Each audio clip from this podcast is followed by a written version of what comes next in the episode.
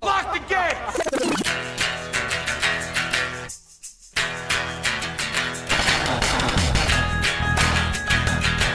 All right, let's do this. How are you, what the fuckers? What the fuck buddies? What the fucking ears? What the fucksters? What the fuck uh, Tarians? How's that? Tarians? Come on. How's it going? I'm Mark Marin. This is my podcast, WTF. Welcome to it. How's everybody buddy doing? As maybe you can tell in my voice, I'm feeling a bit better. I'm not 100%, but I don't know if I ever am anymore. Is that possible? like I, I don't feel I I had it had moved into my guts. Now I don't want to get graphic. I don't want to be TMI guy, but uh, there were problems, man. Like I, I didn't know like I, there was a lot going on. That's I'm going to leave it at that. There was it started off in the head, then moved to the chest a little, then it just it found a home in my uh, lower GI. Let's just put it there. I, I don't know where it really was, but uh, yeah, I, I it, it was you know it was a problem, but I'm feeling better. My point, what was my point? The point I was trying to make was that I wake up and I'm I still feel kind of shitty, but then I got to think back before I had the sickness and. I that's most of the time. Like I wake up and I'm like, mm, not great. Is this the way it's going to be? I don't feel well rested. I'm a little dizzy. Uh, my will to to to move through the day is not great. But I'm up early, so so I can think about that stuff a lot. Why am I not doing more with my life? Why am I not? Maybe I should switch back to coffee. Maybe this tea's very unsatisfying. Maybe uh, maybe I don't. Maybe this cat food's not right for any of us if it has fish in it, because they're going to throw it up on the couch, and then I got to deal with that smell on top of other things. That's become a big concern today on the show. I've got two guests. I talked to uh, Danny Lobel. Danny Lobel, the comedian, he's got a new record out, and he's a he's a mensch, a true mensch. This Lobel kid, I've known him a long time. Uh, he's uh, he's got a comic out called Fair Enough. It was always his dream to write and, and illustrate it. He didn't illustrate it, but he wrote it. Fair Enough: True Stories from the Life of Comedian Danny LaBelle. And he's got the podcast Modern Day Philosophers. He's got a new record out, uh, new CD, The Nicest Boy in Barcelona, with a riff on the uh, Miles Davis Sketches in Spain cover. But LaBelle you know, he had a radio show interviewing comics long before I had WTF, and he's he's a, a gem. This kid, he's a kid who's nice to old people. He likes uh, hanging out with the old guys. He was, uh, you know, he was a friend of Shelley Berman's. He's a good kid. He's going to be on. Bill Janovitz from Buffalo Tom is here, which in Buffalo Tom is one of my favorite bands. I love Buffalo Tom. I love that band. I love that band, and they like they they always make me feel better. And I- here's the thing about Bill: I never really saw Buffalo Tom back in the day. We were sort of contemporaries back when I was in Boston, but uh, I don't think I ever went to see them. And when I got there, their the record I got was uh, was Bird Brain. And that record just blew my mind. It's already living in New York in the late 80s, but they had a s uh, an album before that, self titled, that I think I talked to Jay Maskus about because he produced it. But that's got Sunflower Suit and The Bus. The Bus, that song kills me. I don't know. There's just something about the way that guy writes music, and he's here, and and and I've just been wondering what he's been doing. They put a new record out, but I it was one of those like I didn't know how it was going to go because I didn't know like I haven't heard from him, and I'm like uh, in terms of music, and I'm like, what's he been doing? Is he okay? And so it's sort of like uh, I try to kind of ease into that. Like, what are you doing to make a living? You know, I mean, Buffalo Tom was great, but what do you, you know? What's been happening? It wasn't negative. It's not negative. It's all good. It's great. I'm going to go see them uh, this Saturday, I think. Anyway, here's what happened. I'll d- this is what we're, this is what we're building up to. This is the big uh, payoff. So I'm still sick, right? But I'd already put in for spots, and then I was actually more sick than I, I wanted to be, and I put in. So I'm I knew like I went to the bathroom before I left for the comedy store, which is about a 34 minute drive from my house, my new house, over. Well, I don't want to give too much away, but that I don't.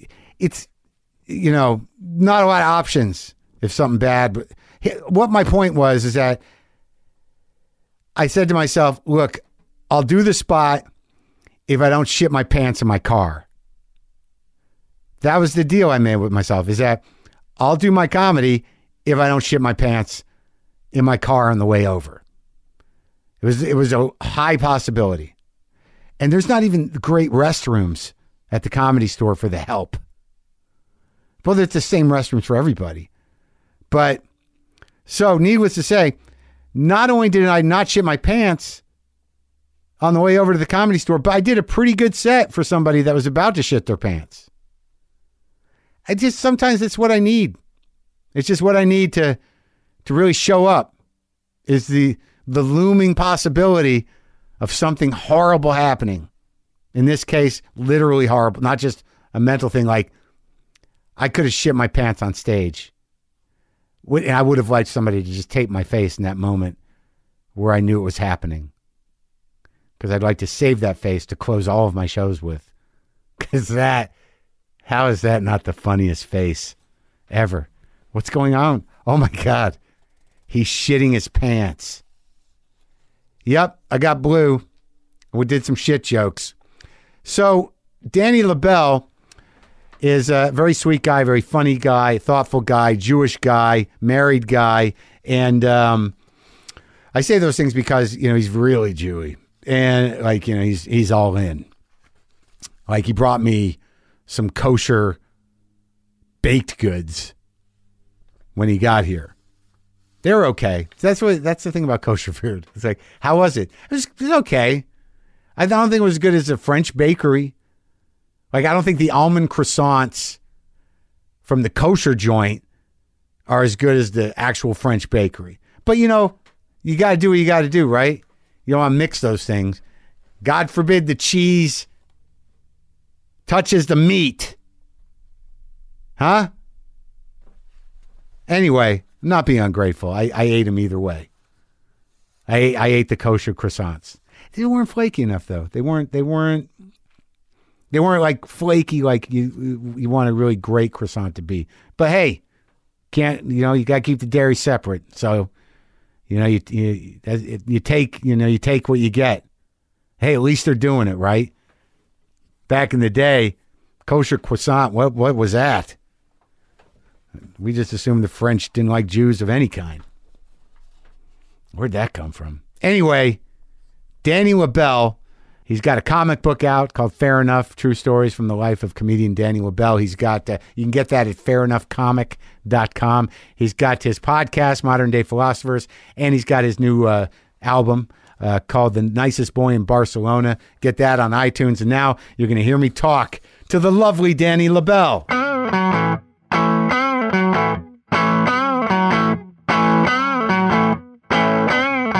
So that, I read the comic book or the rough draft of it, and it, it's basically it, it almost is P-Car esque, and you That- did all the uh, artwork as well. No, Amy Hayes did the Amy Hayes did the artwork. But you do paintings. You just brought me a painting of me. yes, I, I I do, but the amount of time and commitment to make a comic book to the Yeah. level that I want it to be, I felt like I should leave it in the hands of an expert comic book illustrator, and I have. This guy uh, Josh Josh Meatbag Meat is doing the second one out of Minneapolis, and Yeah. eventually I'll do one. I'll illustrate one as well, but it's it's hard to balance everything and put out a good product. So after years uh, uh, as a stand-up comic and uh, you know a, uh, a, a an adept uh, of Orthodox Jewish uh, religion uh, from Scottish roots, uh, a an interviewer of comedians, an, uh, an amateur artist, a, a a liker of old Altacaca comedians. a, a hanger on to the saddest, oldest of the comics Yes. now out of out of out of uh, s- a seemingly hidden desire you you are making a comic book about your life that's what I always wanted to do. So I feel like I'm right now in the in the Danny Lobel Renaissance. is that what it's called in the calendar Yes. I'm doing everything I ever wanted to do. I- Yeah. I, got a clarinet. Uh, I started taking lessons. I always wanted how to, old are you 34. okay I always wanted to play the clarinet like like Bichet. I You- was so you never played anything before I played the violin when I was a kid. And so nothing for the whole life no. and you decided to take clarinet lessons Yes. how's it going Great.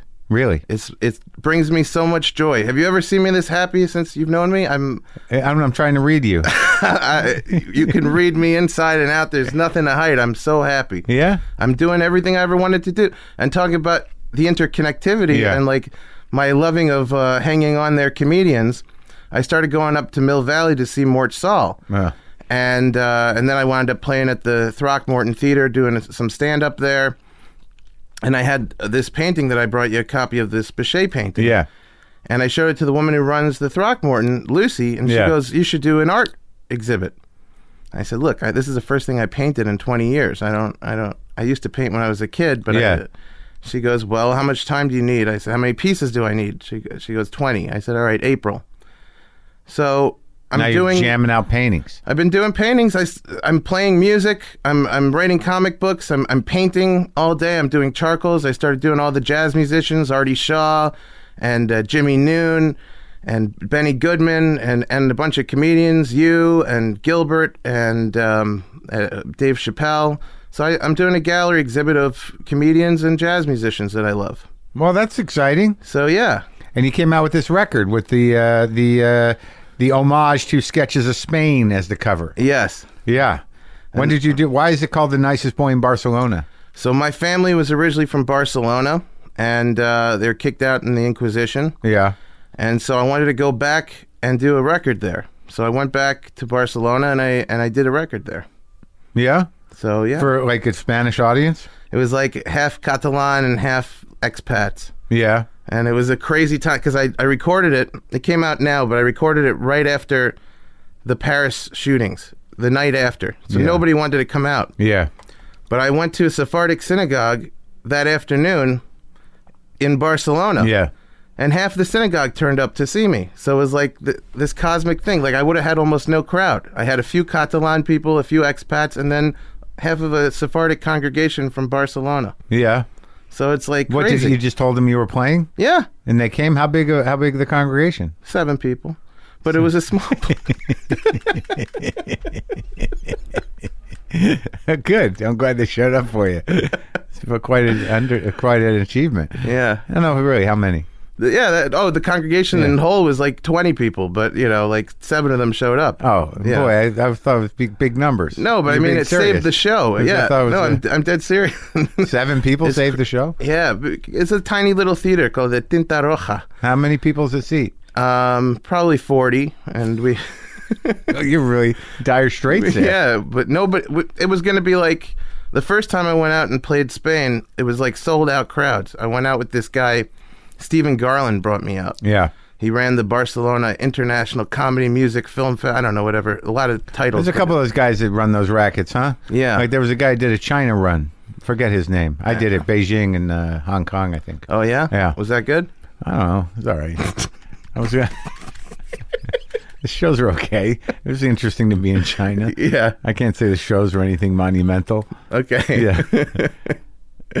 Well, uh, yeah. The first time I went, I was like, wow, this is. am- I got to do a record here because it was packed. Yeah. And then the second time, you know, This time? th- this time when I, you know, go out with uh, recording people and everything, uh, you know, there's a huge terror attack the night before, and nobody wants to leave their house. Yeah. So I had one shot at it, and I said, you know what? I'll do it with a light crowd, and it still came out great. It's just it's a light crowd. Yeah. So, But you did well with Yeah. the light crowd. I think so. And you can identify everybody's single laugh. yeah. and every, every one of those 40 people. They're all on the record.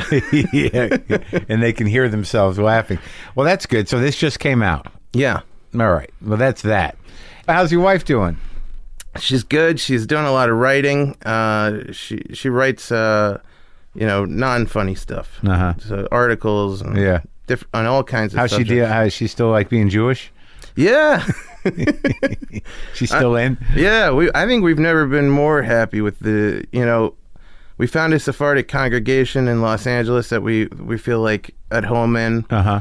And it's great. It's got you know. I grew up in a Moroccan synagogue, so uh, all the tunes that I grew up with are these Moroccan tunes, Ladino tunes, Uh-huh. and and so like it's hard to find it. And when you do find it, it kind of excites something in you from Sure. from your childhood. You recognize the melodies. Yeah. So so just that alone Is gives, that like, a nice- primarily what makes it different? A Sephardic uh, s- congregation? I, I mean, are these people from m- mostly America, or are they are people? No, it's mostly like y- you. You have a mix of here in in L.A. You, you mostly get uh, Iranians, but, Oh, yeah, but Persians. yeah, Persian Jews. yeah. Beverly Hills, baby. Beverly Hills. But you get some Iraqis, you get some uh, Turks and some Moroccans Uh-huh. and uh, uh, Israelis. It's just a nice eclectic mix of accents and stuff. And uh-huh. uh, and I find it's just.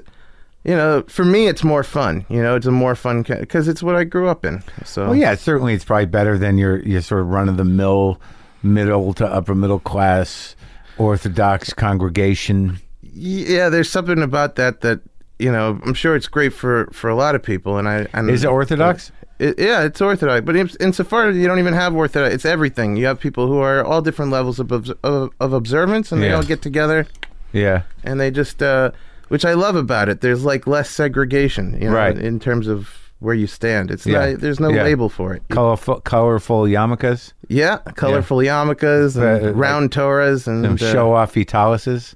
no show off etalysis, Uh. plain white mostly. Oh, really? No, Yeah. no one's coming back from Israel with the colored fringe. And, No, I think that's that's more like the. I, I find like conservative congregations they go crazy with their talises. Like yeah, they're- that's true. it's like they have talis flair or yeah, something. you that's know? right. Yeah, no, yeah, Yeah. they come back with. Are they? But you know the uh, the yarmulkes and the uh, are they the big ones? The kind that look like hats. Yeah. As a, but they're like beaded or what woven. Or what- Woven, yeah, Yeah, yeah. I have a bunch of those. You do? Yeah, You're not. You're wearing a Ralph Lauren yarmulke now. yeah. this is the most comfortable hat. It's like this floppy kind of thing that Do you wear your yarmulke out? usually only on Shabbat. You know, not during the week. No. Why not? And I don't know, just not my custom. So you're making up I- the it's- rules I for your would. Orthodox uh, practice? Well, again, it's like Sephardim. Not not all Sephardim Oh, wear so- yarmulkes. but it all was the always time. was always Sephardim with you, or was it? yeah. All right. But when my wife converted, she converted not with Sephardim and uh, like you know in an Ashkenazi kind of thing, and I, I She's went more- along, but it was like I didn't feel Huh. connected in that way. So what? So now she's coming around to Sephardim, or Oh, yeah. she loves it. It's much. It, it's it's a party, yeah. you know. When you you go there, So it's- she was more Jewish than you at one point. oh, it probably still, you know, she. There- you know, there's a purity to it because they come in without the baggage. You know, there's no. Sure, and they they they, they really want to learn it and appreciate it, and you know if they're if they're in it for the the right reasons, they gotta you know you gotta lock it in with all the belief. Yeah, she brought me back into it. I was I was had a lot of hang-ups and anger, and I'm glad I'm rid of them all. You know. Because you brought you got brought up in the old school Ashkenazi, but not school. Lubavitch though. Was Not it Lubavitch, But no. just below that, pre Lubavitch. like, like that's the next level. you didn't go full Lubavitch. You just a half above, you know, Yeah, like half whip love. So, all right. So you got the comic, and this is a life's work, and this is just the first book of you, you know, talking about you making a comic right. and your relationship with Harvey Picar, and then like it ends with you sort of starting to interview people. right. Yeah. And so this is going to be an ongoing thing of your journeys in life from that period, which is what a decade ago.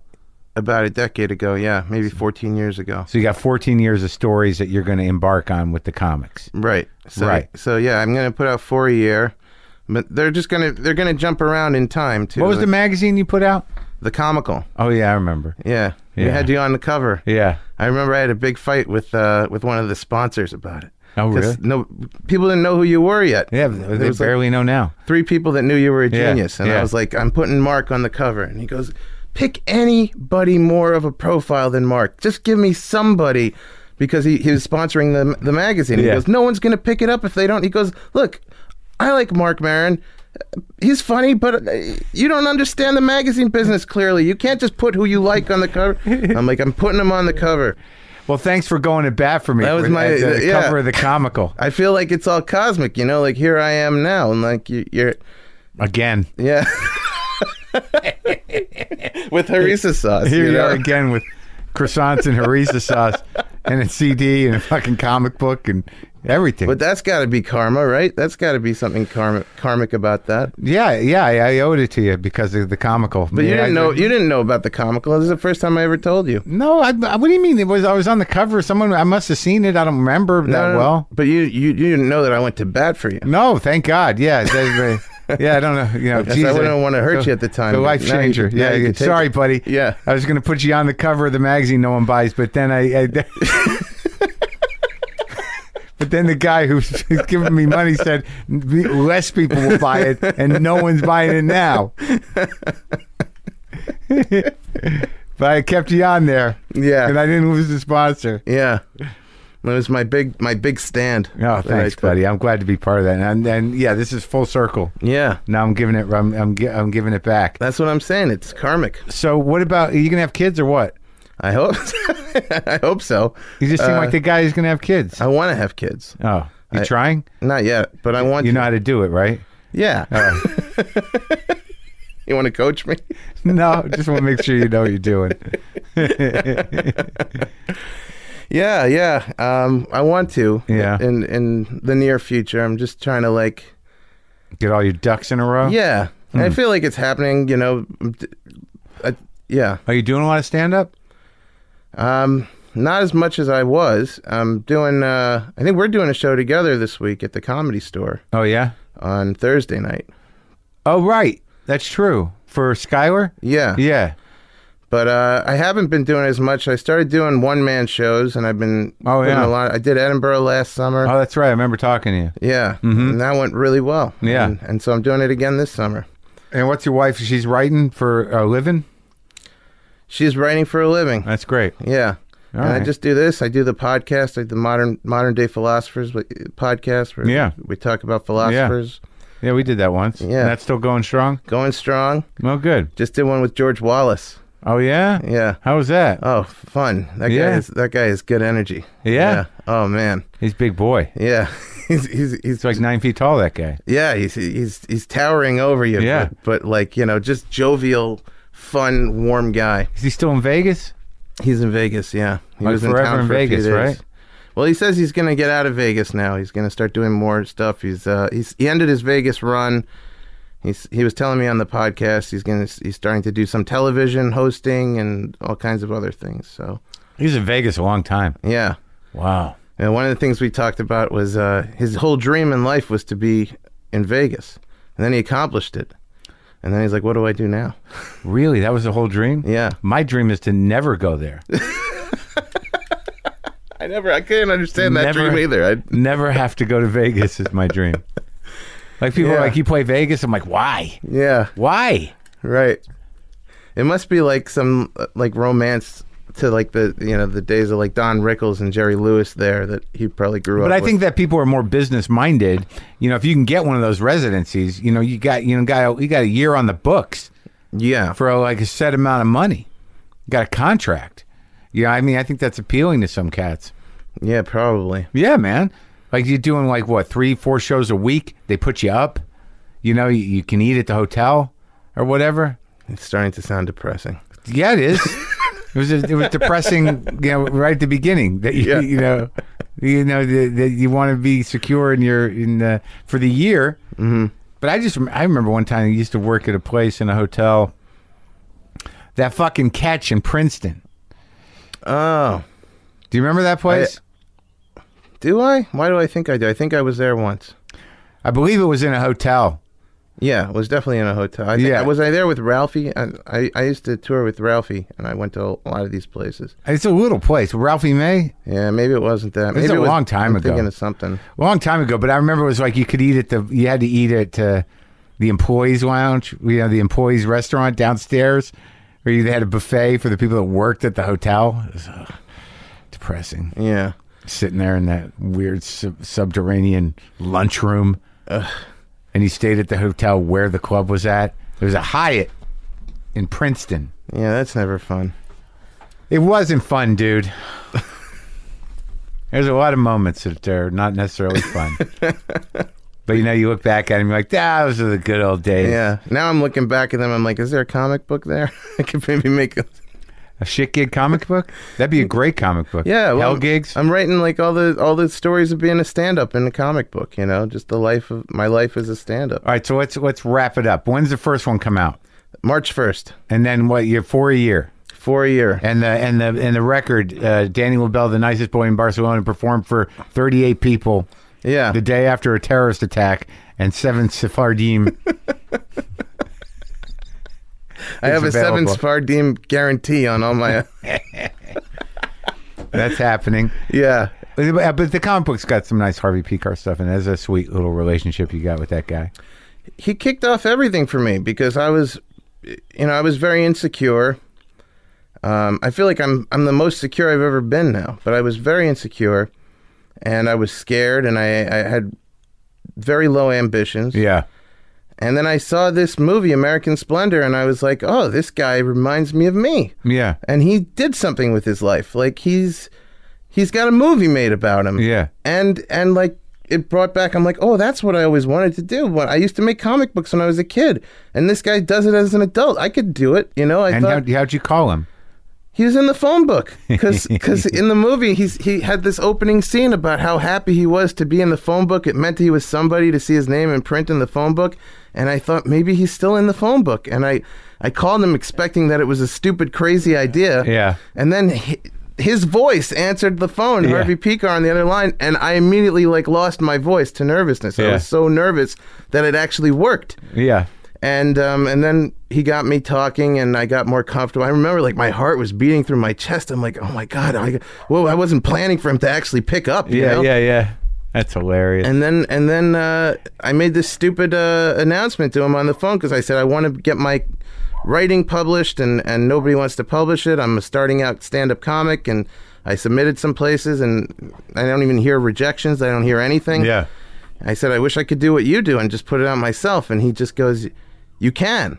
Yeah. And that just shook my my brain when he's. I was like, wait a minute, I can. He goes, yeah, just figure it out, find a way, and do it. And, and then I said, okay, I will. And then I, I I hung up, and I'm like, well, I can never call this guy again if I don't. yeah. So, because then I just look like a liar. So that just forced me to make that magazine that you were on the cover of. I, I just needed to make something so I could keep calling him and have a friendship. And I was just like, you know, the guy was a hero to me. Yeah. And um, And then I, you don't want to spoil it because it comes sort of full circle. It's kind of cute in a, in a mystical Yeah. way.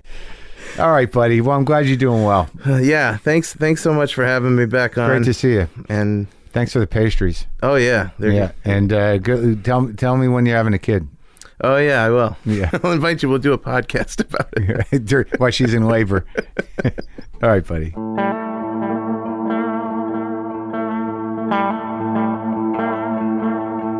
All right, so you you got the deal. That's Danny. Thank you, Danny, for the croissants, the kosher croissants. I feel like I was rude, and you probably listened. I'm I'm ungrateful. I gotta get straight with God. That's what I gotta do.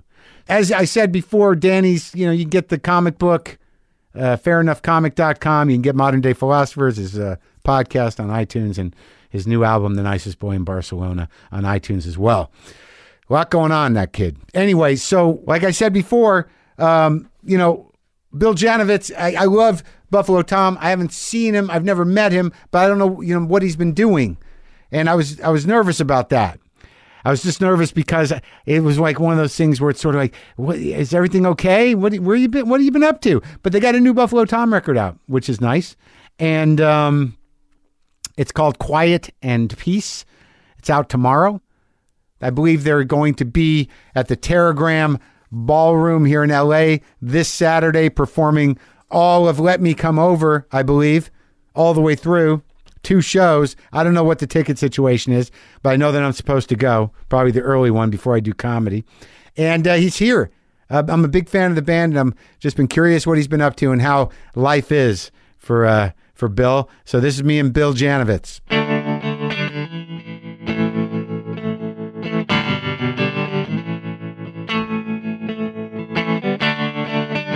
You have the Stones books, right? Let me see. I, I don't have the 33 and a third Oh, there one. you go. I brought that for you. The Rocks Off uh, is the other one. Yeah, that was your big book on the stone. Yeah, and thir- 13. Blockbuster. The- but what what compelled you? I mean, did it- did it start with the writing on exile and this thirty three and a third? They asked me to write a thirty three and a third, and I was going to write one about class clown, but I just like I find the the exercise of writing uh, so painstaking and relentless for the uh, for the actual payoff that I I I've, I don't want to do it anymore. Yeah. Yeah. I- I'm sort of in that state right now thinking about another project. You know, I've, Like what? like, what's the next project? Yeah. Yeah. I, I don't even want to kind of, you know. More 'cause- music writing? yeah. Yeah. More music writing. So it's trying to find that kind of thing you want to dedicate yourself to. And it's like, is it going to be Yeah, it's- compelling for me? Is it going to be commercial enough? It's Is- too. It takes so much time. yeah. So you're worried about selling a book. Not not selling so much as like I, I got other things. I got the band. I got Yeah. I got a family. I got Yeah. a day job. I got blah blah blah. So it's like, what am I? I mean, that really. The last one took like, you know, I, I did it in, a, in an intense period of time. What the the the, The rock, rocks the rocks off. off. Yeah. 50 And what was the what was the angle of that? I got it, but like I like I I've like, I have hardly any time to read. Yeah, exactly. Uh, yeah, I mean, I started with this one because I, I really did want to write uh, on exile. I loved the idea of this 33 and 3 series. Yeah, yeah, it's when- great. They do a lot. Yeah, and this was the early-ish days, you know, Yeah. like when you could still go, "Hey, I have this idea." Yeah, And yeah. Nobody's nobody's picked exile yet, you know. Right. But my friend Joe Pernice from the Pernice Brothers, Yeah. yeah, Mountain Boys, yeah, he did one. And so What band were they in a band? Pernice Brothers. uh, P- Joe was in the Scud Mountain Boys, and the Pernice Brothers were, Okay, were right. a band. Right, right. Yeah, yeah, yeah. Or- Okay. And, and Joe still plays. He plays with uh, Raymond from Teenage Fan Club. and Uh-huh. He's up in Toronto now. right. He and I went. We went to UMass Amherst together, and Right. uh, so he had done one. So I said, "Hey." What did he do? Which one? He did meet his murder, and it was uh, sort of a it, well, it was a Uh-huh. the novella. Smiths. I, I yeah. I can. I, you know, it's like I can't. I've never locked into the Smiths. I was locked into him for a, for a sort of how soon is now era. you Yeah. know, meet is murder. Yeah. uh, and the Hatful of Hollows record. But after that, yeah, I mean the whole Morrissey solo thing. I just don't know why people. I don't know it's, where- it's as much of a comedy show as anything. But you're like around my age. Did we like? Did I miss it? Well, I don't. There seems to be a chunk of time where I just was not.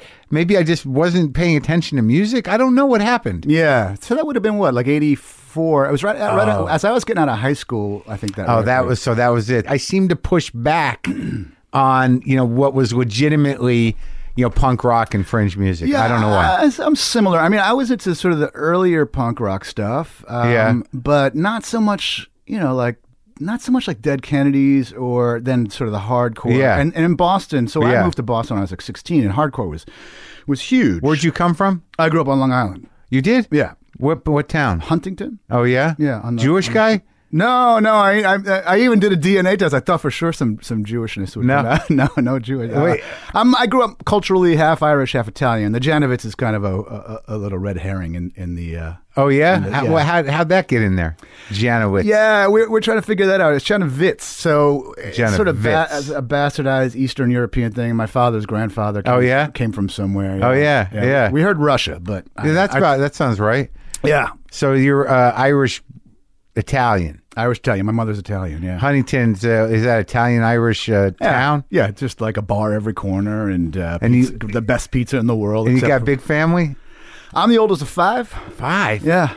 Catholic family. Yeah. Yeah, Full on. yeah, oldest of five. So you Yeah. got a bunch of like how how how young's the youngest? Uh, the youngest is 15 years younger than me. So what am I, 51? I don't even want to do the math. But yeah, Wow, he's just a- no he's- kidding. Yeah, he's got his kids kids of his own, though. You got kids too? Yeah, yeah. I got an 18 year old girl and a 13 year old boy. No kidding. Yeah. So you got started that pretty ear- like you know around the Uh, right time. 30s, yeah. 30s. All right, so like, cause uh, the, the first, like the first I remember Buffalo Tom, I you know it was I got the I probably got the Bird Brain album first in the when was that the late eighties, like ninety Yeah, maybe 80 nineteen ninety maybe yeah, eighty nine 89 for Bergman. right, and then I went back and got the first one with sunflower suit on it somehow. Yeah. SST. So that was the that was the hardcore label, you know, this the Black Flag label. And, Yeah. But I was going to say that the stuff that started to make sense to me in terms of punk rock Yeah. was when Husker Du sort of married it all together, the the energy with Right. uh, and so we were. The three of us in Buffalo Tom were very much influenced by Husker Du and the replacements out of, out of Minneapolis, but also the Boston bands. That, I know you were in Boston, so Mission of Burma. Yeah. There's a band called the Moving Targets. Uh, Yeah, I remember them. Fantastic band. Yeah. Really underrated, like unknown. sort Well, of. I kind of like I remember like the era that you were there, but so you, so you leave Huntington at sixteen, 82, yeah. and what you just what run away from home? Yeah, no.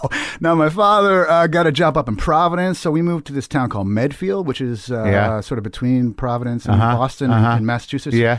Went from this town where I had all these band, you know, a band, I had a, my own band, I had all my friends, I grew up there, and What from Huntington? You had a band in Huntington in yeah, high I school. was like a teenager. You know? and you're, uh, when did you, when did you start playing guitar? I started playing like 12, 13. What kind of music were you playing in high school? Because That's a good you're question. 52. Yeah, uh, fifty-one. Yeah, 51? Yeah, uh, you know this this kind of stuff, Stones. But it was the time where Talking Heads and, and Clash and Joe Jackson and that kind of stuff was, Was just coming out. was coming out, and So we were, you know, uh, we, we went from playing like half Stones and half um, like Neil Young covers to, uh, you know, f- m- putting in Psycho Killer or this and that. You know? Oh, you But did, it was yeah. like, you know, it was a conservative era out on Long Island. And it Yeah. probably still is. It's like, until like uh, the alternative station came down there after I left, it was a, it was still very much. I remember Weren't there some punk bands from there? Weren't the Dictators from Long Island or, some, Uh, or they some were of the- from uh, where were the dictators from? Like Bronx? Maybe? Oh, maybe. Uh, Yeah, yeah. The Uh, Ramones, Long Island. Ramones are Queens. Yeah, Yeah yeah.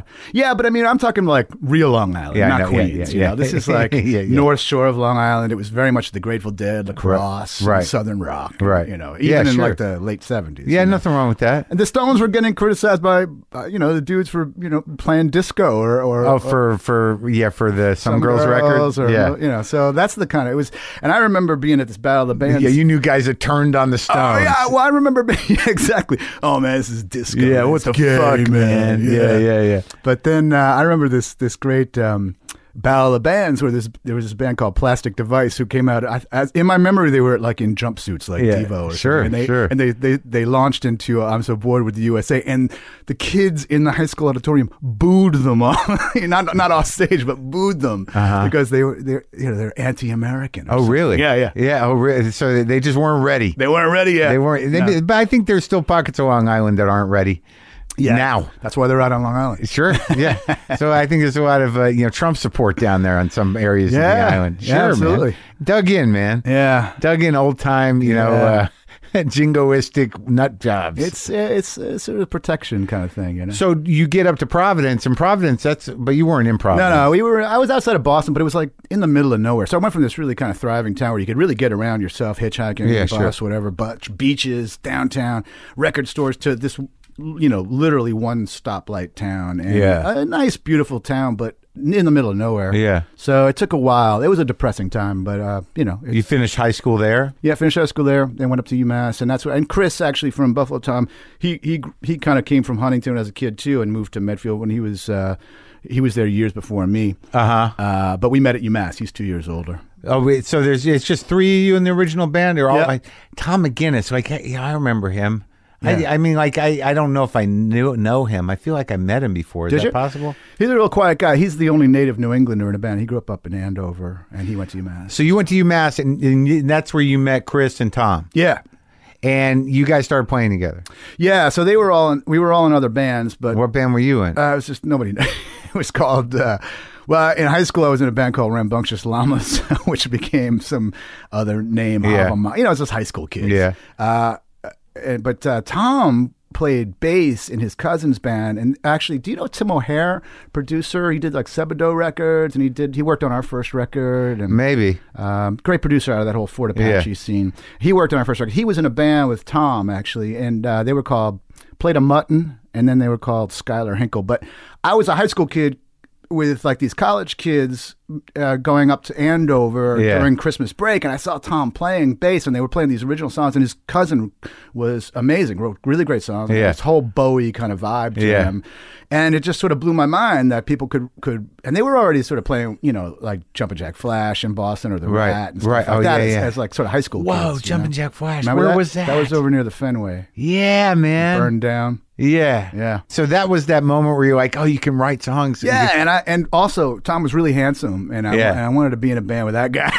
'Cause- but we stuck him behind the drums. you Yeah, know? yeah. Uh, so yeah, we kind of it was just it's just the era where you know Jay was Maskus was around and those guys, and there was a lot of equipment down in. He didn't people's go to basements. school there though, right? He was did. just he did. He went to UMass. Yeah, he Like, grew up down in the Amherst. street from his house, right? Yeah, he grew up in Amherst. Um, and they were already going, you know. By the time we Dinosaur formed, Jr.? yeah, they, they had already put out their first record, and and then you're Bug? I think you're no, no, the first one, self-titled. Oh, yeah, yeah, and yeah. That, the one with um, uh, Repulsion on it. Yeah. and then you're living all over me was Yeah. second, and that was coming out or came out right around the time we were forming, and uh, they, you know, so there was like shared amps and drums and in these houses in Northampton, you know, the next Uh-huh. town over, and so guys would just get together at parties and jam, and that's kind of how, how we got going. You know, just Really? stuff out. You had a lot of hour downtime, and uh, so those guys each, each wanted to learn different instruments. I was already sort of singing and playing and writing my own songs, so Chris jumped to bass and Tom jumped to drums from bass. So Uh huh. yeah.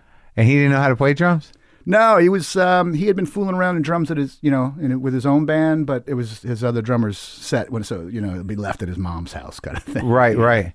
So, all right. So you guys are all hanging out up there in Amherst, and Jay's around. Yeah. Well, what was the scene? Was he like? Did everyone consider him a mastermind of some kind, or was it just equal, everyone equal? It was a really small group of people. Like so, you know, Black Flag would come through, or the replacements, and it would be like you Replacements know, came through. yeah, you know, student union ballroom kind of shows. Uh, So like they were they were at their that was the top of their game, right?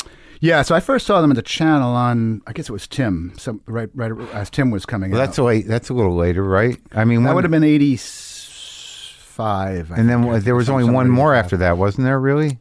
Well, Please to no, there were a Meet couple Me? more. Please Oh, oh, there was- me, and then there was um, don't tell us. Don't tell us soul. That was the last one. I think so. I'm not. Don't. Yeah, yeah, yeah, I yeah. kind of lost track. After Sure, that. sure. Um, but yeah, uh, bands like that would come through, and the Pixies. You remember? Do you did you know that area at all? Sheehan's. There was a pub called Sheehan's. in Well, I knew like I Northampton. knew people around the Pixies, uh, uh, but I didn't know them personally. Yeah, I mean, it was those- like I was on my way out. Joey and um, and Charles w- were up at UMass as well, but they didn't form the band until they went back to Boston. But they would come back uh, and play, and there was this basement place Yeah. called uh, in Sheehan's, and there'd be like you know maybe fifty people max. Yeah. and that you know so we'd see that a lot of the same faces. So when when Jay and, and and Lou and Murph started making it big, they were still they were still getting grief from sound men around there, and you know, and it was really hard to get gigs there because it was it was the '80s and it was Yeah. very very much the 80s there, you know. So like the only bands that people really wanted to go see in, in mass amounts was like reggae and blues and stuff they could dance Right, to and right. drink to, you know. Sure, it's college town. Yeah. And Jay was still using pretty much like almost the same size rig, rig he has now, you know, two full stacks in like a tiny little club and Yeah. gla- mirrors. I remember mirrors falling off the wall at this place called Loasis and breaking and you know, he would have guys in tears, you know, cuz he was just uh, Too loud? Too loud, but he didn't give a fuck, you know. Yeah. He was, and it was very punk rock. He, would- people would be at him and you've met him and Yeah. he's just kind of, you know, stone-faced. Yeah, yeah, yeah, yeah. He's gotten a little warmer. Oh, absolutely. Yeah, you know what I mean. He's uh, Yeah. he- he's As he's become more of a guru. Something, yeah, something gives. I knew a woman who I think was like maybe the Pixies' first manager before they got big, and I can't remember. I should know her last name, but I can't remember. Anne, her, her first name, Anne. Anne. Ah, Doesn't ring it's a real- bell. no, it's- it's- No. it bothers me because you, you know we had it's it, things just disappear in Yeah. your brain. Yeah, I know. well, I remember a lot of that era. I mean, because we got going soon after that, like at Fort Apache, and Fort Apache was like the sort of cohesive element of Boston. Like, What? Where was that? well, the first one was down in Roxbury, so it was really that's where the the, the name came from. It was a really rough era. you know, And that was a crack studio? era. Yeah, it was a warehouse. What was the guy's name? Tim O'Hare. Tim O'Hare, but I mean, he Tim was just one of the sort of guys that it was like a clubhouse of guys like Sean Slade, Paul Coldery, uh, Lou Giordano, Yeah. and, and Gary Smith, and Joe Harvard. Joe Harvard Yeah. is actually Joe Pernice's uh, uh, cousin. Uh, Then they moved to Cambridge, and that became sort of the big up in Camp Street uh, where Rounder Records was. in Right, North right. Cambridge. Yeah, yeah. That was What sort of- year sort was of- that? They moved up there right around the time we were starting, so like 88, 89, and they had two going for a while, and then they moved again nearby. But you know, that was like sort of the, the big cohesive uh, element of Boston. And who was it? Like who was recording there? Well, I mean, at that the Pixies started there. Uh, uh, Big Dipper, Throwing Muses, Dipper. Dinosaur, Throwing Lemonheads, music, Juliana, lemon- and the yeah. Blake Babies. Yeah, and- Blake Babies. Yeah. All those cats. Yeah, and then you know, then bands from outside started coming. As soon as like bands like the Pixies and Throwing Muses started making big waves overseas, you had Radiohead come in and Hole, and then you know Paul and Sean. were All the doing Fort stuff. Apache? Yeah, yeah, And that was either just a s- mixing or that was just a recording or both. studio. Yeah. Huh. Yeah, Uncle Tupelo did a record up there, and it was a real—I mean, an amazing discography. So so what gets uh, what gets Maskus? Because I talked to him about doing your first record, and it seemed to be kind of a hazy thing to him. like you know, like you know, he didn't completely own it in a way. Like he was like, I did, but we were all. I think he felt insecure about his capacity at that time. Yeah, as a I, I think a lot producer. of people misread him that way. They they they think he's being um, uh, standoffish or something. But he's a pretty humble, modest guy, and he didn't really. I mean, that first record was done in in like different sessions over months. Oh, oh, right. You know, so. t- We started it with Tim O'Hare, and then uh, Sean and, and Tim, Sean Slade, and then Jay came in like somewhere in the middle of that, and then Jay did all of our second record. Oh, he did. With, yeah, with Sean Slade. And then we went on to Sean Slade and Paul Coldry for our third record. So it The was first record's got um, Bus and Sunflower Suit on it. That's right, yeah. I love those songs. Oh, thank you.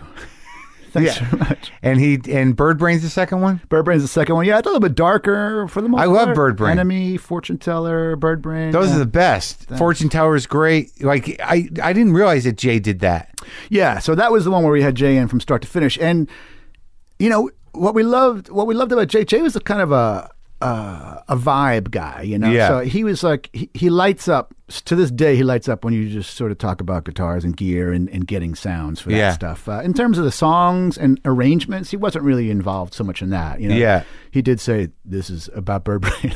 he said this is the hit that's going to make all the girls cry. Bird Brain. yeah.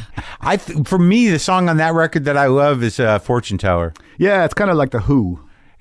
Is it? yeah, it's yeah. Kind of, it's almost like I think it's like mile. Uh, I can see from miles uh, chords. kind of Yeah. going up the neck. I think. Well, like I uh, like, uh, but the, I liked all these songs. Like this is one of those. I think Bird Brain was the first song where the that album was like the one where I'm like, well, who the fuck are these guys? I'm glad that I got that at the beginning. Yeah, yeah, But you did. It wasn't just the three of you on that record, huh? it was. Yeah. Yeah, just But the- you had other people hanging out or playing guitar and things. Oh yeah, different. Yeah, uh, Jay plays on the song "Bird Brain." Um, you know, I think we have Tom's cousin sings on. I don't know uh, one of these songs somewhere along the line. But yeah, no, it's, it's been mostly just the three of us. We had a keyboard uh, guy later in our career, uh, like in the ni- late '90s, for you know touring and for one record, but he wasn't really so after this record, so you do the first record, and you, are, do do people pick up on it?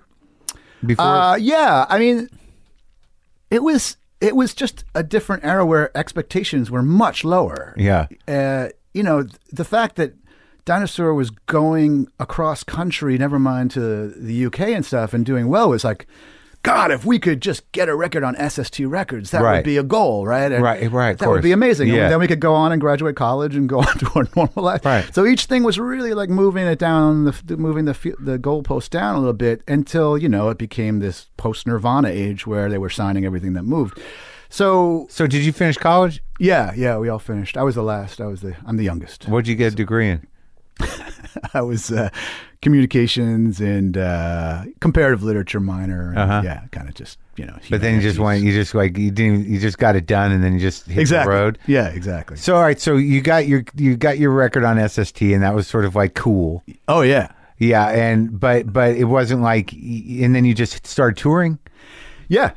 Yeah. I mean, we started, I think we actually, our first real tour was over in like Belgium and Holland and and, and the UK. I mean, we- Opening we had- for who? Were you No, no. opening m- well, actually, um, at, at, no, it's mostly our own tour. Yeah? Um, we did do a string of dates either on the first or second record opening for Henry Rollins' band, uh, which was pretty intense, you know, in Germany. Rollins. for- what year? Which Rollins band configuration? Sa- Sam Hain was uh, Sim Hain, Sim Hain was what's his name? Uh-huh. Uh, the drummer, and I forget who else. Pretty crazy, huh? It was intense. They were really serious. Yeah. Uh, He's very And we were serious. just this sort of like goofy. Even when he's funny, he's serious. Yeah. Henry Rollins. Yeah. And I, I, I, I think some of those old school guys, uh, old school SST guys, had little time for us. I mean, SST was changing around the time we got. Uh, Because it used to be sort of a community, uh, uh, was it like the Minutemen and like uh, the yeah, they sort of. They, they sort of developed a circuit, and Yeah. uh, we came a little later. and Right. SST itself was sort of you falling. weren't out of really punk rock. favor. No, we were not. But I mean, uh, you know, uh, punk informed. I Sure. suppose. yeah. Yeah. Yeah. I don't know. You, like you, you seem to be on the cusp of that. That Buffalo Tom sound was was how music was changing at that time. Do, you know, there it was a it was a new thing that was going on. Right. Uh, I'm not sure how how broad that spectrum is, but it seemed like you know REM and and you know people. Uh, like the replacements and stuff that weren't essentially punk rock, but punk informed, but you know, pretty American music. Yeah, we driven. called it college rock that back then before Yeah. alternative. You know, it's like because we were all played on college stations. We we toured a lot of colleges. You know, Yeah, like yeah. Salad bar gigs, whatever you call them, and um, but it was still a very much a big deal. Uh, That's why I talk about low expectations. Like for for REM to have a major label deal Right. at that point was still new, and they were be- starting to play these big halls, like like uh, even arenas. at That some was all happening because like because Bird Brain comes out in 1990. Yeah. How'd you get signed from uh, from from Oh, like after the first record. Well, yeah, I mean, it's a long story, but we, we were mostly assigned to this Dutch label primarily uh, because they were the first one. We had gone through our, you know, records, like sending out demo tapes, and, and we had this Gun Club record that we were huge Gun Club fans, and they had a live record that was put out by this label called Megadisc. Yeah. Uh, uh, Rick Ermel in, in, Holland, in Holland, in Belgium. And so that's kind of how we got some, some real footing in the Benelux countries, which to this day are our biggest sort of market per capita, Really? you know. in the Were they small- which small which countries. wh- where? uh, Holland and Belgium. Oh, really? Yeah, yeah. Uh, In particular, Belgium. Like it's uh, there's this line, and um, I think it's singles. Or is that with the one with Matt Damon? Yeah. singles. Matt Dillon. Matt Dillon, right? Yeah. uh, Matt Damon. Oh, yeah, old. Uh, where he says, "I just found out our band is big in Belgium," and it's like this big laugh line, Yeah, and yeah. my wife elbows me as we're watching. hey, you're big in Belgium. Uh, yeah. So, and he licensed us basically. Uh, we had a deal in the U.S. uh, Because you liked a g- And live SST. Gun Club record. You reached yeah. out. Yeah, exactly. Uh, those are the days you just sent out cassettes and you. This guy wrote us a letter and he wants to.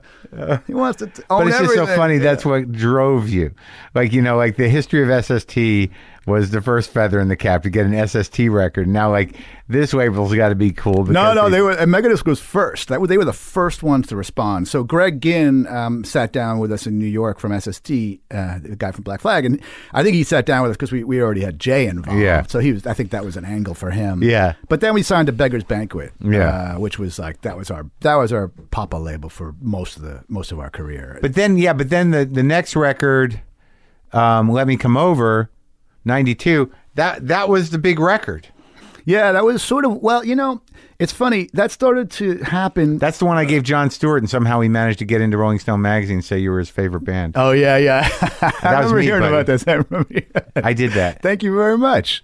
I don't know if you're still his favorite band, but I remember like he asked me at some point what I was listening to. I'm like, "Oh, you get-" I was telling everybody about Buffalo Tom. I had to get like David Cross, who was a snob about pop, you know, about like he was a big fire hose guy and like you know, p- you know, power. He, he just liked a certain type of music. And like I kept pushing, like I bird brain. I was like, "This is it, this is it." And then this one, and finally he relented. So I got, I was a, I was a, Thank an you. early. I uh, didn't know you were that much of a proselytizer. yeah, oh, yeah, man. For Buffalo Tom. Appreciate it. Sure, I was. Yeah. Nice. But the, yeah, because Bird Brain in this record, I like all the songs on this record too. On uh, Let Me Come Over. Yeah, so this was like right around Nevermind, you know, uh, was happening, and we were sort of t- dialing down the guitars while they were sort of beefing them up. You know, Yeah. that, that whole sort of sub pop scene. Um, you know, we played the Rat with Soundgarden. That's kind of like that's how fast everything changed. Remember Mitch? Yeah, of course I remember Mitch. Mitch is uh, Mitch is uh, Mitch is burned in the retina and and, and, and the ears. You know that voice box. and that through toupee. Yeah. Oh God. The or whatever that was, that Whatever mat- it was, it matted down pre-Trumpian. Uh, Yeah. Sort of. oh, it was something else. That thing. It was like a hat. Yeah. He was a real character. Yeah. Yeah. And Mr. Butch outside. Remember Mr. Butch out there. Yeah, One time, Mr. Butch, like he wanted some money. You know, he wanted me to. He wanted to buy some beer, but I thought he said. You know, I was going to a liquor store. That one you had to walk downstairs into, like right in Kenmore. You Right. stand out front there. He said, "Give me, give me a pint of." uh Give me some black label. So I got him scotch. You just wanted beer, and it, he's. You know, I ran into him a few days later. He's like, "Oh, that fucked me up, man." I was. I. He let You me- wanted Carling Black Label. yeah, he's just really- but uh, but yeah, Butch was uh, yeah him and that he had a guitar for a while. Yeah. Yeah. Yeah, you, you yeah. would play. Yeah. Yeah, I remember Butch. I Yeah. think I think they're both dead.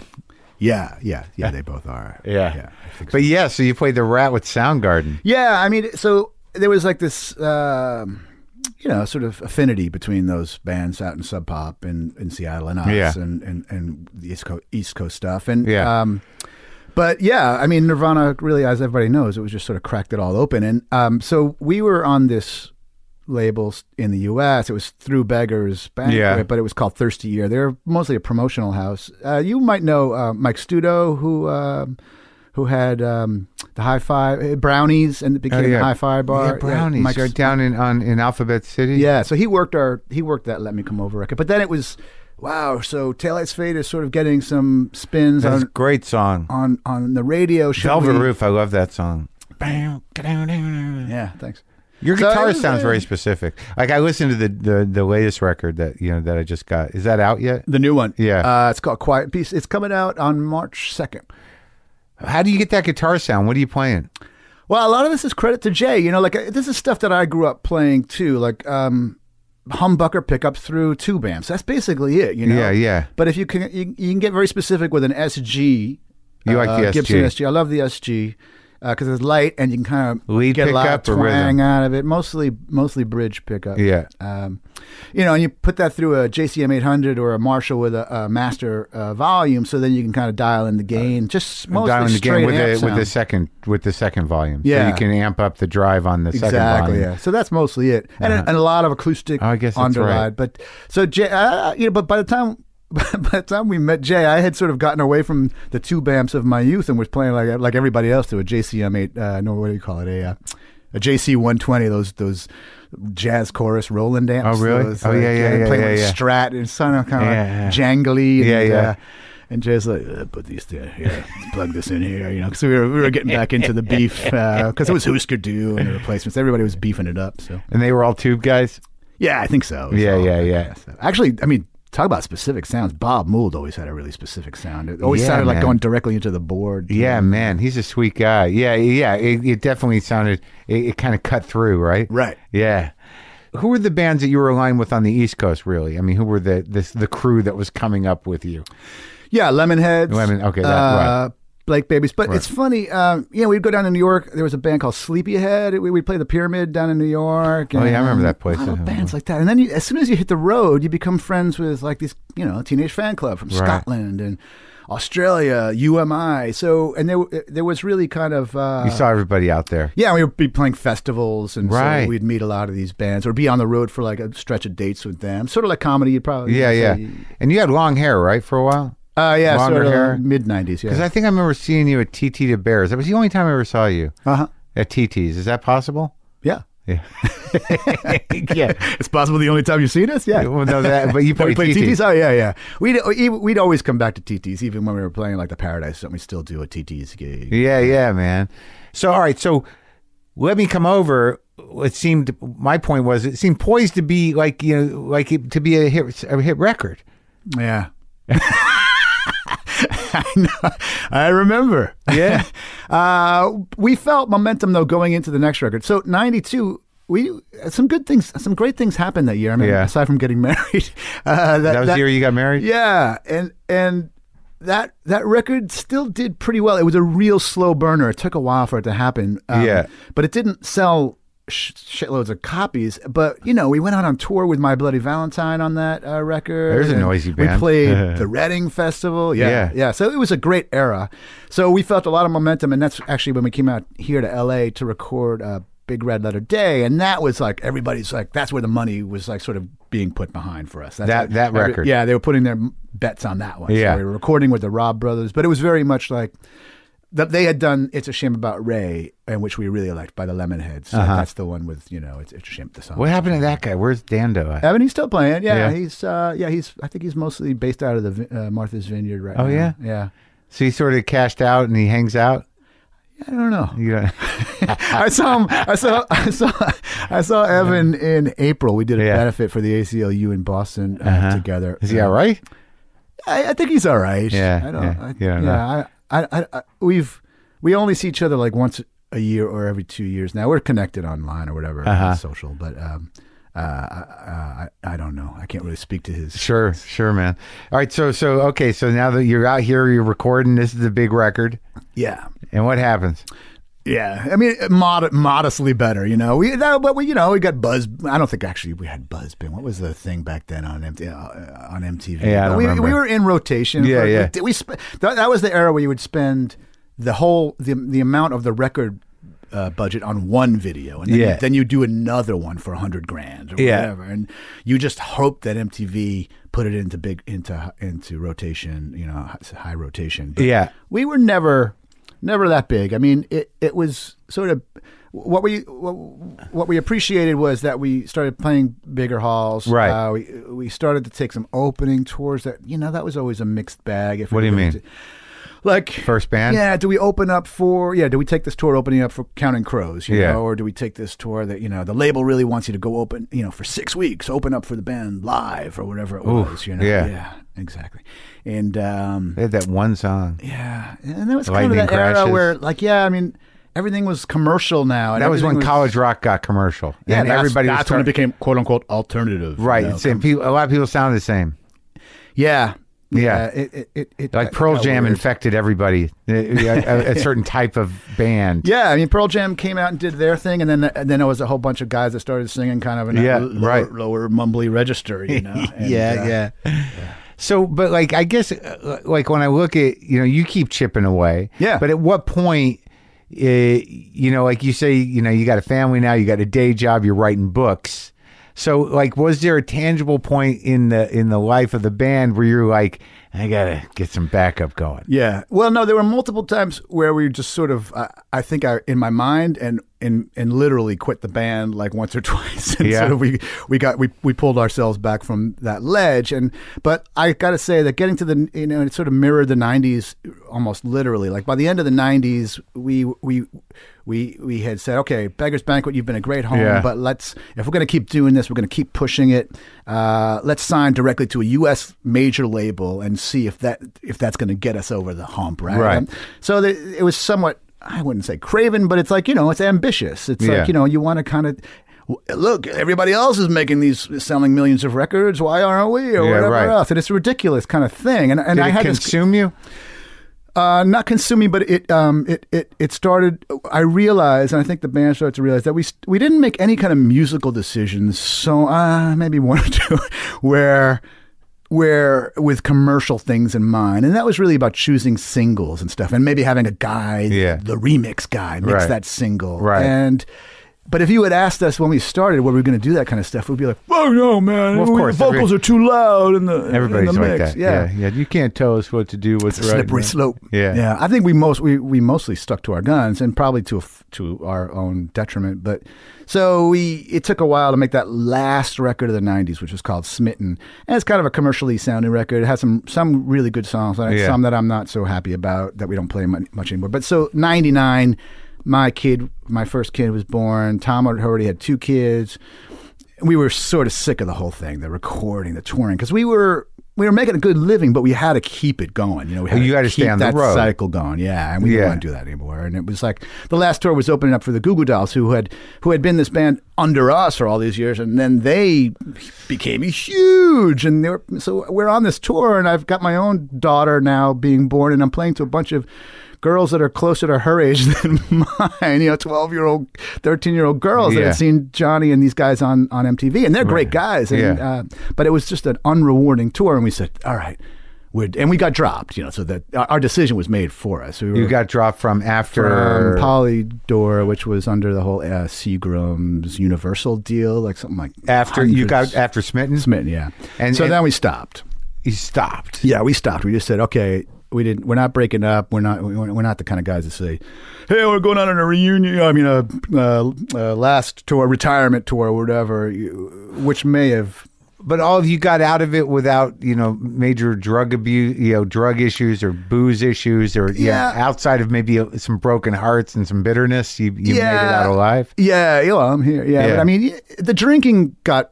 I mean, the drinking on the road was Yeah. certainly a, a concern, you know. But I would come home and I would successfully just kind of turn it off. Sure. Uh, but but that was I, I completely credit having my you know the girl I met in college Laura who I married in '92. If I didn't have that sort of rudder type of uh, force in my life, I'm sure I just would have been like, yeah, let's down the road, man, and like whatever, just give me everything. Mm-hmm. Still Um, be out there. Yeah, Yeah. But no, the other two guys were all like these really. It's I, I don't think there's a more level-headed bunch of And they're all three they're, guys. they're both family guys too now. yeah, yeah. It was And you all live around i- in New England or where? Yeah, so Chris lives right outside of Harvard Square. I live in Lexington, right outside of uh, Sure. Boston, and Tom's up in Newburyport, up near New Hampshire. Yeah, yeah, I miss uh, I miss parts of being there. Yeah, Yeah, because it was a very definitive, defining part of my life, the New England part. yeah, And like you know, as weird as it all is, and as sort of segregated and odd, Parochial. you know- yeah, uh, it is. There, there is a, a consistency to it that, Yeah. that is sort of comforting.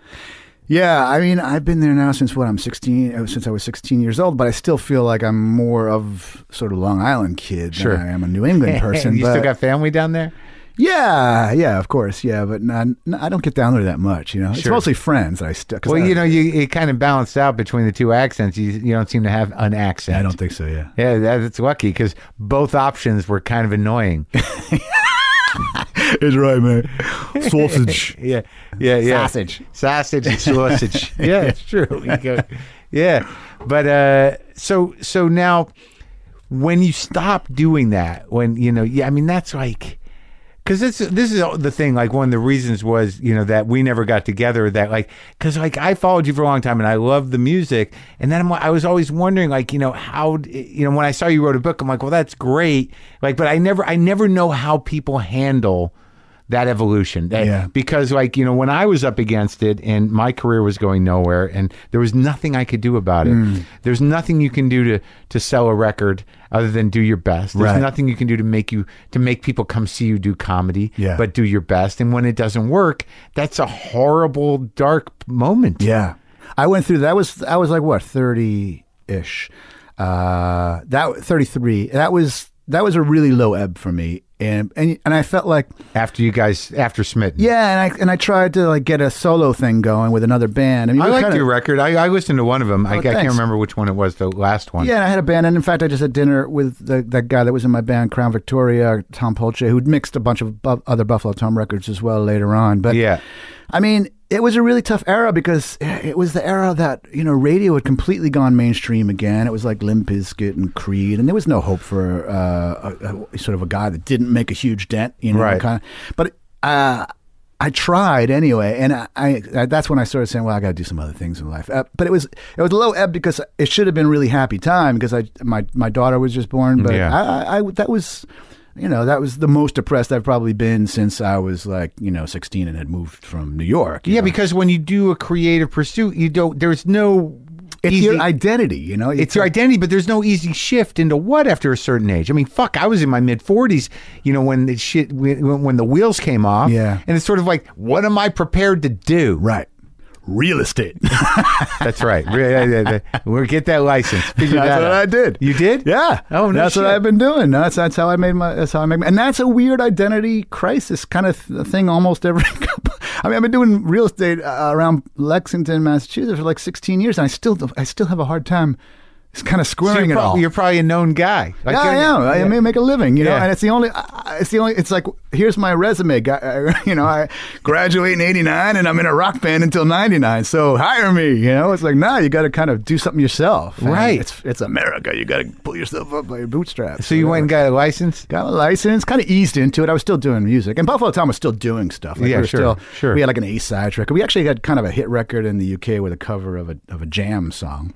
Uh, for uh, the B side was was Oasis, so it was this, big- this big record. Yeah. Uh, so that was kind of cool. Uh, so we still kept doing stuff, but it got to a point where we are like, uh, well, if we're going to keep doing this, let's not just be a nostalgia act, right? Let's kind Sure. of let's we, let's see if we can still write songs together, and we, we were we were all writing. Well, you can't songs. be like, well, that's good because you can't really be a nostalgia actor if, if no one knows who you are. You know, here, here are these guys. That's kind of the point. Yeah. yeah, here are these guys doing their one the song that they think everybody knows. yeah, that's kind of the truth. That's kind of the truth. No, no. I mean, we to, you, we really had this sort of cult audience. Sure, It's no. not- it wasn't a huge cult audience, but it was worldwide. Like we could, Yeah. just, you know, uh, You could all sell through the- tickets all everywhere. through the two thousands. We Yeah. could pop over to Australia. We could pop Yeah. over to you know ben, uh, Ho- Holland or whatever Sure. in London. Yeah, it wasn't. You know, it- it's not like three thousand seaters, but it was enough to sort of at least break even. Or Eight take a- take a- eight hundred to a thousand. Yeah, and in London or 1500. Belgium. Yeah, yeah, Belgium, yeah. A couple more. Yeah. So well, that's great. But but but all right. So so you're selling real estate. You do all right with it. Yeah. Residential, Yeah. commercial, Yeah, mostly uh, a lot of modern stuff, mid-century stuff. Uh, Oh, yeah? around, around that area. Yeah. and and that- and that's what that's sort of what you, that's your bread and butter. That's like, yeah, that's it. I mean, music is still brings in dribs and drabs, but it's, Well, you still sound like you. Guitar, the voice, the songs are still sounding like you. On that new album, it's not all you singing though, huh? no, Chris sings like four songs, but Chris is always pretty much from not the first record, but the second record, always sang a song or two, and then increasingly wrote more and more. Well, I guess I noticed it more this record. yeah, he yeah. I don't sings know. Four, four, I think. Yeah, yeah, yeah. And w- w- when, like, where does the book? Before we get to the newest record, where does the where? So you're doing real estate, and you're okay. You got your your and your wife works probably, Yeah, a little bit. Yeah. she's mostly taking care of the kids, though, thank God. and but everything worked out all right. Uh, yeah, I think so. That's well. That's that's a good story. yeah, yeah, it is. It is. Uh, So like you're not really you're not really. It's like not like the music's a hobby or you gave it up necessarily because you didn't really get closure. Like you didn't have to. You know. You. I guess what I'm saying is like you're not one of those people that that uh, you're able to accommodate still doing the music without it representing some sort of failure. I hope so. No, you know what I mean. Like Oh, Yeah. you, you know, like I mean, like it's it's still like the it's still probably the most important thing to you. It absolutely is. It's Yeah. still s- probably too much a part of my identity, but it's like as an artist, whatever. You, you, that's a big word, but that's kind of who I am. It's Yeah. it's the other stuff that I have a hard time. Uh, I mean, you know, writing about the Stones or whatever. That's that's another part. But yeah, going to have a day job is a weird thing to me still. Um, Sure. but. It, I, it's fascinates me to like when I listen to your show, for example, or other Yeah. people's shows, and they're interviewing like whatever peers from our era that maybe sold a few more records or, Right. didn't or um, Yeah. like how do you how do they keep it going like where do you live and What how, they do- I, yeah, mean, I I live don't in a know. really expensive area so that's part of it It's I, like- you know, those are questions I always wonder about. Yeah. That's why I sort of asked you about Dando, and you, Yeah, you're yeah. kind of like, I don't know. You yeah, know? yeah. Well, uh, I mean, Evan Evan did like a Jello commercial when he was a kid, and that I know that was paying for some back, back when we knew him. He had like sort of a Jello. He had Jell-O- I think he had a song called the Jello Fund or The something. Jello or- Trust. Yeah. No, but it's but it is an interesting question. Is Yeah. how do people survive? Yeah. And and because it's not necessarily part of the mystique to divulge that because Yeah. they they might either be having a hard time or they might be having a very sort of mundane normal time. Yeah, well, the mystique is the big is, and the, that's the word. I mean, and not a lot of bands, even from our era, where it was all about being real or, or you know, stripping away a lot of that. Yeah. Like I would just go on stage with whatever I was wearing, for Sure. example. But even bands of our era, the, where you where it was pretentious to think otherwise, did sort of cultivate mystique, i- i- if if not themselves and their publicists. did, right? Well, yeah, So- but just the nature of you being a band, people assume. Yeah. You know, like y- y- you know, even even when you know musicians back in the day, like you know, if they had a day job, they didn't give a fuck about it. And Yeah, they- uh, yeah. Right. They were driving a van. Oh yeah, or- we had day jobs Sure. on the on the early side until our third album. you Yeah, know? right, But, you but- know, but when you're whatever in it your is. twenties, you don't. yeah, you don't it's- need a whole lot. That's right. Yeah, yeah, a couple hundred a week. But it, but it's it's just sort of interesting to me that you know at some point for people to, and I think family responsibility makes a big difference. Yeah. Like you know you you don't you, you can't really think twice about it. No, You're like, exactly. I've got to Yeah. do this. yeah, and I, I I don't know. All three of us came from. n- uh, None of our none of our parents were divorced. They were all uh, stayed married. All so we came from these. That's a very Working unusual class. thing for a band. I mean, sort of upper middle class. Yeah, oh, yeah, really, yeah. You know, so yeah. the pragmatic as- aspect was ingrained. I couldn't really really go off the rails. You know, Yeah. like there's there just something inside you wouldn't let you. yeah and there's there's mental mental illness in our family and struggles with addiction and things like that but the family is such a huge i, I gotta say it to our credit it's like uh, th- th- you can't Nobody's going to let you go out and just be the guy on Skid Row that, right. that Uh, didn't yeah, yeah, yeah, that didn't yeah. make it in the music business. you know? Oh yeah. Oh yeah. Or In- keep in your touring. family. Yeah. Yeah. Yeah. Yeah. Yeah. Yeah. But you didn't let yourself do that. Right, right. Yeah. But you're saying that like so the I think I family you, could've- they would have thrown you a line. Yeah, I, I think so. I, I mean, I think I could have easily succumbed if, uh, like I said, if I hadn't been married or had a girlfriend early on. Yeah. and to something to come home to. Yeah. I really, uh, even if I was coming back from tour, I just, I, I, I just love being in bars and hearing bands and drinking, and Sure. I think, I, I think I, it would have gotten worse than it, than it did. So which how? wasn't bad. What was the experience doing this record? Uh, it was great. So uh, we worked with Dave Minahan. Do you know Dave Minahan? He's the he, he plays second guitar in the replacements on the last kind of iteration. And Uh-huh. He's been playing with Paul for uh, his solo stuff. And He was in a band called The Neighborhoods. You probably knew the. I remember the neighborhoods. The, the tr- three of them. Yeah, Oh man, that's so funny. Yeah, This is so going he, back- he's got yeah. a studio in Waltham, uh, much like the old Fort Apache, real raw sort of warehouse space with a ton of old amps and guitars. Oh yeah. So we, we worked with him, and then we had John Agnello, who you- you've interviewed. We had him mix it, Oh yeah. and he worked on our. He did it. Sleepy He does Eye a record. lot of good shit. He you does know, great like he stuff. like He's a great guy, He's too. a good cat. Yeah. He does a lot. He c- uh, yeah he he's done an ama- he's got an amazing discovery, and it's so different. There's like What is it no- about him? What, what what do you like about him as in terms of working with producers? I mean, having worked with you know Maskus and what what what does a producer do for you? Well, back then, so when we first on Sleepy Eyed album, we brought uh, we, we wanted to. It was a reaction to the record previous, which was uh, which had been Big Red Letter Day, which was really produced. We, s- Yeah. we were out here for two months working with these guys, these old school guys, the, Yeah. the Rob brothers. And so I said, you know, let's make a record like Tonight's the Night or Some Girls where we're all in the same room and the amps are buzzing and the, Yeah. the snares is rattling Yeah, yeah. and, you know, it's live, my off the mic like that, you know, that kind of stuff. And That vibey record. And, Right. and John was up for it. And John had done obviously some some dinosaur and Sonic Youth stuff. Yeah. And we loved his the, the way it's and he was just a great guy. And he's this total Brooklyn Yeah. kind of funny, smart ass guy. Yeah. He Totally fit our personalities. Yeah. And so we loved working with him. And then I, I you know, we just moved kept doing different things. And then I saw John, it, it had been a long time. Uh, at the dinosaur uh, 30th uh, down at the Bowery Ballroom. And we went out and had drinks afterwards. And we were like, he's like, yeah, I would love to do another record with you. And I said, we would love to do another record with you, but um, we couldn't get down to New York to record it and stuff. So he just ended up mixing it. Oh, really? Yeah. Great mixer, though. Yeah.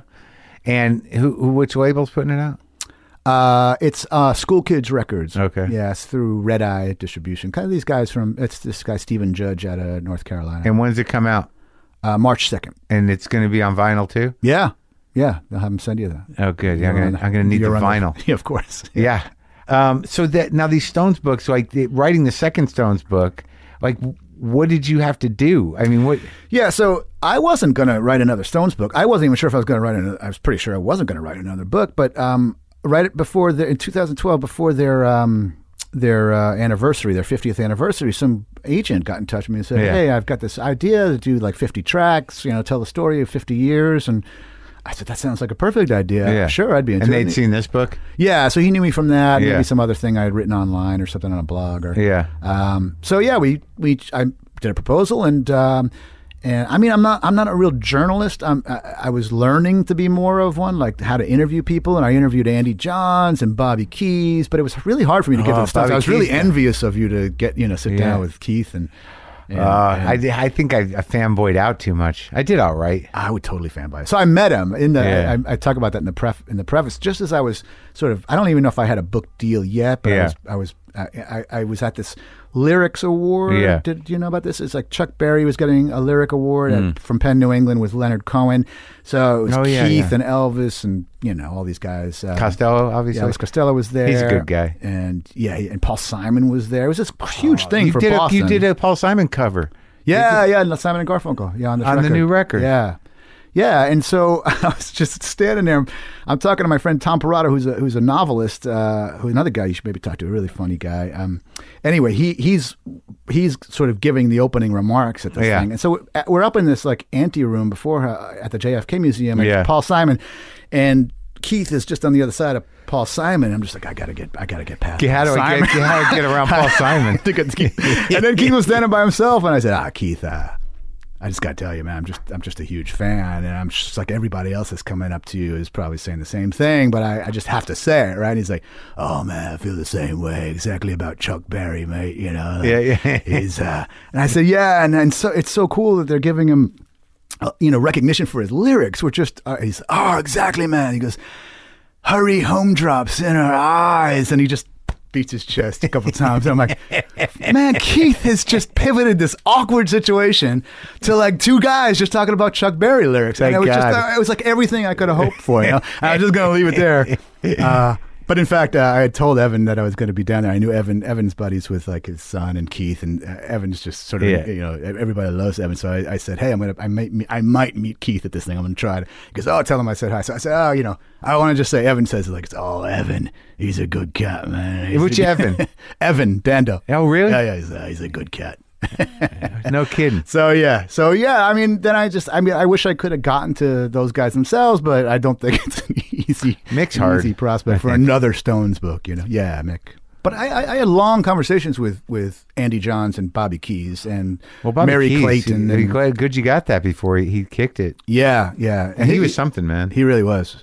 it's weird that like you know I o- over time through listening to a bit of jazz and stuff to really appreciate you know certainly like someone like Keys or you know even Clarence Clemens to a degree where you know it's such a signature sound but it is just that instrument but nobody sounds like Bobby Keys Right. and he's all over all those records Yeah, it's kind of insane yeah, yeah, and it's not as a obnoxious uh, to me some, some of like the E Street Band sax, you know. Which Oh is no, like- no, I know, but like, but I'm Always, just yeah. saying that, like, you know, I, I have a hard time differentiating between jazz players. Oh, yeah. but but there's something about rock and you know guys who come from you know that discipline, the R and B discipline. It's sort of the King Curtis, post King Curtis, like the blow, like really belted it out, Right, as opposed right. to like nuanced, sort of right, jazz right, yeah, players, that right? to fit the the rock thing. yeah, exactly. because like you know you it's it's more of a Being heard, kind of. Thing. it is Yeah, right yeah. you know and if you get too complicated it ain't no one's gonna give a shit right. It's more a rhythmic style. of yeah it's a playing. balance Yeah, man yeah. you're right so so the so the Stones book it focuses on 50 songs yeah. yeah Yeah, so I picked fifty, and it's not. I mean, I, it's not a top fifty. So I was, I was getting a lot of grief. You you picked Winter off of Goat's Head Soup as one of their fifty best songs. I went, no, no, no. Well, I mean, if you put a gun to my head, it kind of is. Yeah, but yeah. no, I, I, I and I ha- and I tried to pick songs from all of their albums. I did from all of their albums. So I What'd wanted you pick from Metamorphosis?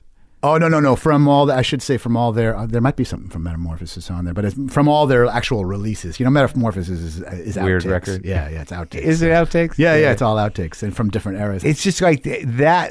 I think the whole notion of how, not so much how to record a record, but how to sort of like, you know, become a community, you know, as a band Right. with a bunch of other people around Yeah. and then just ride riffs out until they start to make sense. Cause some of the outtakes that I heard on the new, on that remaster, like, I don't know if they're outtakes, but it's sort of like, or different versions of, uh, what was it, Tumbling Dice? Is there yeah, two- Good Time Woman. Yeah.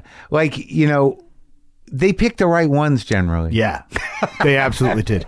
Yeah, Yeah, that's a, the one thing about outtakes and about bootlegs and stuff like that. It's sort of like there's a reason that it's not out and there. everybody that worked with him and An- Andy Johns uh, had said this in enter- every interview, not just the one that I talked to him, but he said they would be the worst band for like two days. You just like they're never going to pull this shit together, and then all of a sudden, one take. eh, The tape was always rolling, but like, Right. this this is she said this is true for their whole career. All of a sudden they would just latch in, and that was that was it, and it would just magic would happen, and that that would be the master. So it kind of explains a lot of Char- um, maybe this is overstated. but Yeah. e- a lot of Charlie's fills are kind of weird because he doesn't know necessarily where the one is. Like uh, if you think of Tattoo You, Yeah. they had been playing that as a reggae song for like six hours. Yeah, yeah. And then they uh, then Keith just went into this downbeat version of it, and Charlie kind of comes in on a kind of weird spot, and and that's the take they used. And they went back into reggae for like another two hours, but they went back and found that, and they're like, oh, we got to put this out. that's why. See, that's the thing. Start It's me just- up. Did I say start me up on Tattoo You? Yeah, yeah, Start me up. Yeah, yeah. Yeah. He just because it had been like, "Uh, uh, yeah, yeah, which is you know no, who wants to hear that song ever, like, ever again? It's so, oh, it's overplayed, but to hear it that in that context is interesting. I think. No, it's fascinating that they would take the time and just noodle around. And like, I- it's it's sort of like I don't have enough dedication to any rabbit hole to Right. stay in it very long. Yeah. Like I'll get started, but like with the Stones, like I I'm glad I sort of had a beginner's mind to it. You know, when I saw them in San Diego, Yeah. and and being sort of a you know born again, uh, you know vinyl guy, or just paying more attention than I ever have. Yeah. Yeah, I, I'm just getting to stuff that people have, you know, got to years ago. But that's the great thing about music is Yeah. like, you, but like you know, the magic is they're just a four piece operation, and there's no backtracking, and they're carrying each other, Right. You know, and they're they're raw as they've ever been, Yeah. And and the songs feel so profoundly full. I, I don't. I it, it was it's a magic to it. Yeah, absolutely. And it's like you're saying, I mean, those, I think you skipped the right era. Like those mid to late 80s, like when they got back together, I saw them during those tours. And it was like, I just want to go and touch the hem of their garment. I just want to see them. you Right, know? sure. Like, and Yeah, they were, yeah. it was sort of like, wow, that was a great version of one, one of these songs that I didn't expect, you know? Yeah. And there was one era where they were taking internet requests. And I think they might have even done that in the last tour. And it's like trying to get the album track that they don't play, you know? Well, they But were then going to got- do the whole Sticky Fingers record, and they bailed on it. Right, so they started that here at the Yeah, Fonda, I, I, right? I didn't get to see that. I couldn't Yeah. get tickets. I tried. Yeah, and they ended up doing a lot of that record. So I think Wow, a big Oh, Moonlight force Mile. has I been couldn't uh, believe it. Chuck Lavelle sort of keeping them like you should tr- you should go back and learn some of these great songs that your super fans are into. Don't you're not going to lose your fans if you do a down tempo song. If you don't- yeah, if you don't- yeah, if I you- think mixed uh, Rory's He's nervous. keeping the yeah, show yeah, rolling. yeah, you yeah, know, yeah. and- Well, they did like he did Moonlight Mile, and in like you know the vulnerability of it was like just mind blowing It hits you, doesn't it? yeah. because they stick him out there by himself. There's a mo- there's a moment like that. Did you see the Scorsese Yeah. movie? There's a Yeah. moment like that where there's like an extreme close up. I think it's as tears go by, maybe. Yeah, yeah.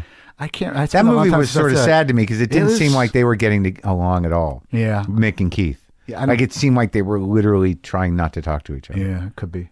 Yeah. I think it's always been that way, pretty much since the I, I, I think since before the '80s, and since then it's al- it's been like a detente here and there. I don't, I don't know if they're ever hanging out happily together. It's, it's Yeah. yeah. I don't think so.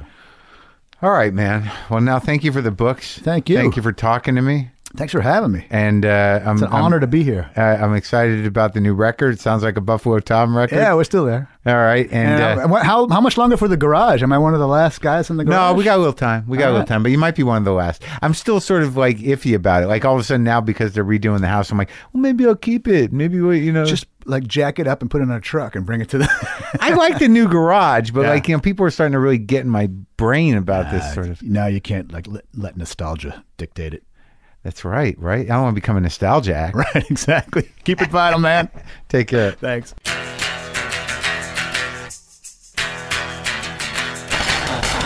Okay, so as I said, the new Buffalo Tom record is available tomorrow, March 2nd.